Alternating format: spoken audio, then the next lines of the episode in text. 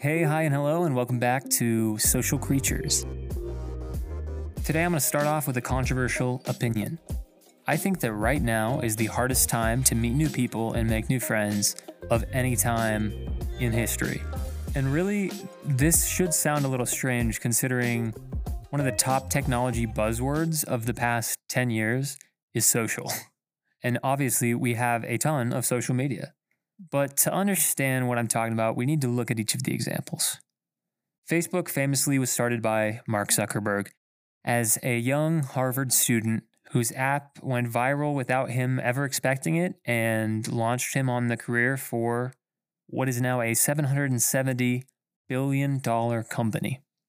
One of the things about Mark Zuckerberg that not a lot of people know is that he really enjoys history and has taken a lot of lessons from war in fact, there's been many times when at the end of a meeting, Mark Zuckerberg has led his team in a chant of the word domination.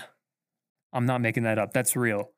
So it's no surprise then that Facebook has grown to be more and more profitable and to cut out whatever competitors it could at pretty much any cost it needed to. That includes the cost of the experience of its users. Sean Rad, Justin Mateen, and Whitney Wolfe Herd started Tinder with what I think was genuinely good motives. One of the things that made Tinder really revolutionary when it launched was what Sean Rad calls the double opt in system. Basically, that's just where neither of you know the other one has liked each other until you both like each other. That way, you don't risk rejection.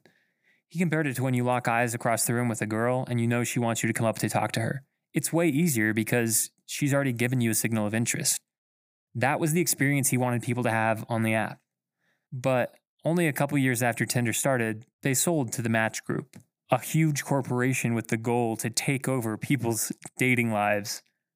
And since then, it's been clear that Match was not as worried about people finding love as they were about making money. And that is one thing they have been really good at. For years now, Tinder has been in the top five top grossing apps, aka the apps that make the most money, like every month.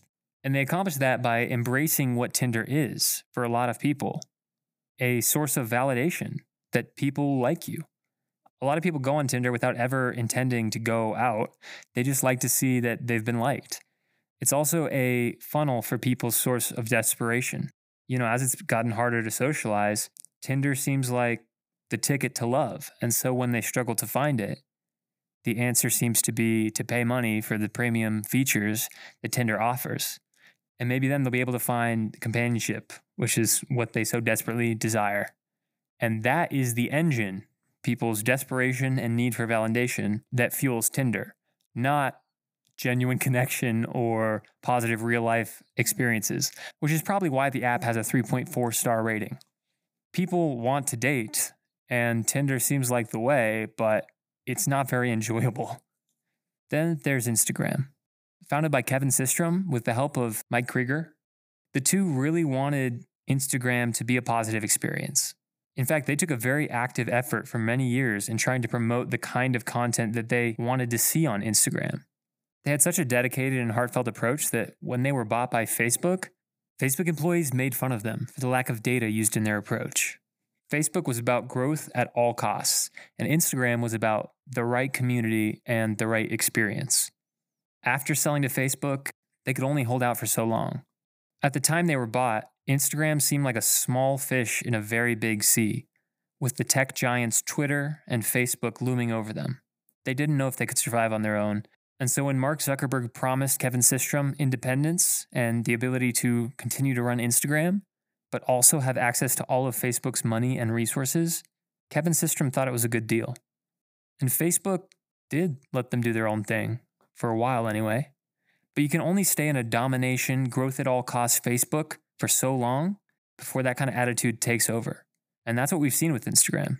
It's gotten to the point where the original founders are now suing Mark Zuckerberg for what they say is intimidating them into giving up their product.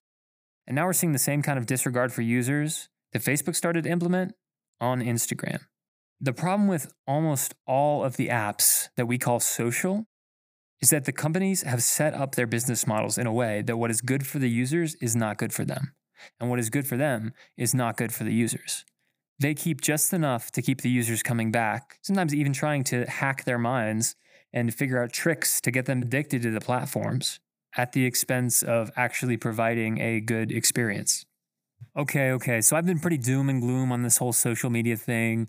I just think it's really important to think about like how technology meshes with how we socialize now, right? And my whole point is that we don't have any really social apps.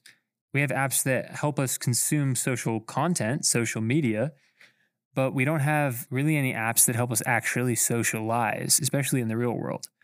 And that's super important. Like that's core to human behavior. And I'll give you an example. In 1978, a Canadian psychologist named Bruce Alexander performed a study. See, a lot of studies had been done on whether rats would prefer normal or drug laced water. And those rats always chose the drug laced water and became very addicted, even when it negatively affected them. But Alexander thought there was something wrong with these studies. He realized the rats didn't have much to do. They were trapped in a cage and had no friends, so he set out to do a new experiment. He created what he called Rat Park. Rat Park was 200 times bigger than the average rat cage and had everything a rat could ever want. They had friends to play with, mates to mate with, plenty of food, space to run around, toys to play with, and, most importantly for the experiment, two different sources of water one plain water, and the other laced with drugs. And that's when something very interesting happened. The rats, who normally would have drugged themselves to death, now preferred plain water. Once they had what they needed, and a big part of that was socialization, their desire went way down for the drugs. In fact, a follow up study in 2019 injected rats with drugs and then gave them the option to either abstain from the drugs for a period of time, but get to hang out with a friend, or take the drugs again. How they did that is a little complicated. I won't go into that. You can look it up if you want. It's pretty interesting. The point is that the rats chose to give up the drugs in order to have a social reward and able to be able to socialize. And that's insane if you think about it. this study basically showed that social interaction in rats is more powerful than morphine or heroin. Now, they haven't done this study with humans yet, so we can't say it perfectly correlates. I'm not saying we're exactly like rats, but it's safe to say social interaction is super important for humans too. And we probably don't realize just how powerful it is. I mean, literally think of that. In rats, it was more powerful than morphine or heroin. And we know that we're social creatures. We need socialization. That's a, that's a part of who we are as human beings. So the fact that technology isn't helping us with this, it literally blows my mind. Because, you know, people say we have more computing power in our pockets than it took to get a man on the moon.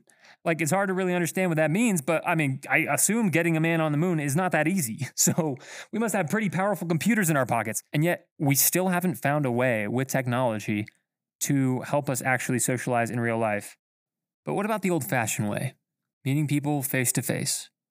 Well, that has gone downhill too. There's been a lot of trends that have affected people's ability to meet people in real life. One reason is Americans becoming less and less religious when people stop going to church, they lose a place where they could make friends and have a sense of community. People also are moving more and more to urban areas where it's less common to know your neighbors. Even in the suburbs in Maryland, where I grew up, I didn't know any of my neighbors, not even my next door neighbors, despite living there for years. Like, literally, I don't even think I could tell you what either of my next door neighbors looked like. And I was living in a townhouse. and the sense of community that we once had is just going away. There are less social groups and clubs and community activities where you can meet people and form relationships. Of course, that's not to say it doesn't happen. There still are social groups where people meet around common interests or activities or locations, but those are becoming fewer and far between. And if you don't already have connection to one of those groups, it can become harder than ever. One of the biggest places people can meet when they're young is school. High school and university can be a great place to meet people. But even then, as the internet becomes more and more a part of our lives, real life socialization becomes less. And also our comfort with talking to strangers, whether it's on a university campus or just on a bus or in the grocery store. It used to be way more common to just be able to start up a conversation with somebody you didn't know. And now it's becoming kind of weird. That's why I'm so passionate about using technology to socialize because that's the world we live in. I mean, technology and our phones and the internet is just becoming such a big part of our lives. And if we can use that to break down the barriers and help us get to know new people in the real world, that'll feel so much more natural. People used to have way more opportunities to socialize. And so their skills at real life socialization were better. And now that we spend so much time on the internet, it's just not something we're as good at. And so if the internet can help us bridge that gap, like how awesome is that? So that is my thesis on why socializing is harder now than ever. So then you might be asking, can Whimzy really help people socialize? I really think so. And I'm so excited to tell you all about it. And that is what the next episode of Social Creatures is going to be about me explaining Whimzy, how it works, and why I think it can help a lot of people. I just want to keep looking for solutions to this problem. I really think that people are getting less and less chances to meet new people, interact with each other. So even if Whimzy isn't the answer, which I feel pretty good about it, but if there's a better way, I'll try that too. If Whimzy fails, I'll keep going. This is something that humanity needs right now. And so no matter what it takes, I'm to keep looking for the solution. That's it for this episode of Social Creatures. If you want to reach out, say what's up, say hi, you can reach us at Whimzy App. That's W H I M Z Y A P P at gmail.com.